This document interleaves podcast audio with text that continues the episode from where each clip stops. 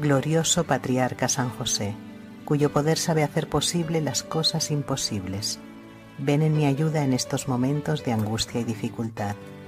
Toma bajo tu protección las situaciones tan serias y difíciles que te encomiendo, a fin de que tengan una feliz solución.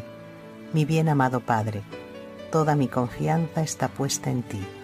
Que no se diga que te he invocado en vano, y puesto que tú lo puedes todo ante Jesús y María, muéstrame que tu bondad es tan grande como tu poder. Amén.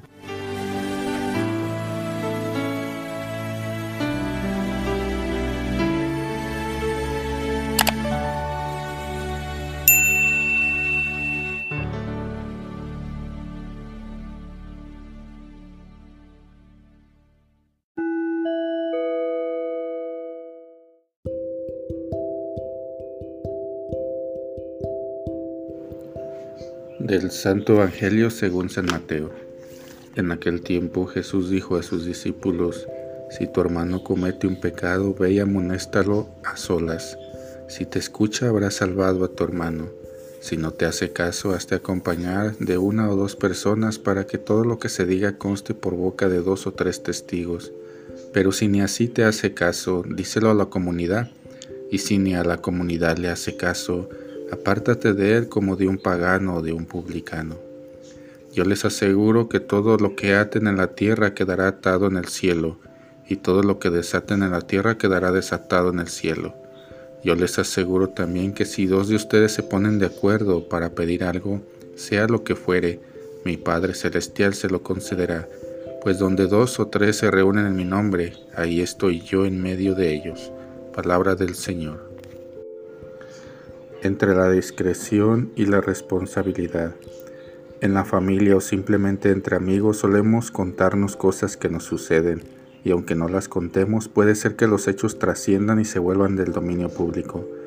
No se trata de llevar y traer chismes, como se dice. Lo que pasa es que muchas veces hacemos las cosas sin prever o nos metemos en problemas sin pensar en las consecuencias. ¿Qué actitud tomar después de que nos enteramos del actuar positivo o negativo de una persona cercana o lejana?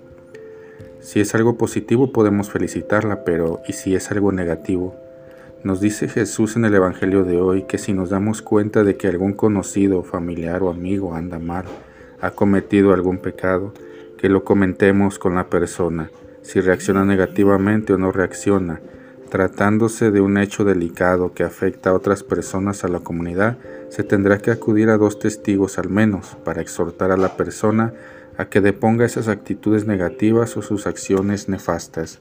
Si tampoco reacciona, se hará pública la falta o pecado encomendado a Dios a esa persona. Qué diferente lo que aconseja Jesús, lo que solemos hacer, transmitir el chisme, a veces hasta añadiéndole o quitándole, pero sin tomar cartas en el asunto para ayudarle a un hermano que está en el error o pecado, sin preocuparnos porque anda perdido. Será por eso que Jesús dice: todo lo que aten en la tierra quedará atado en el cielo, y lo que desaten en la tierra quedará desatado en el cielo. No solo se refiere al sacerdote confesor, nos implica a todos nosotros en la vida diaria sobre la responsabilidad social de un comportamiento.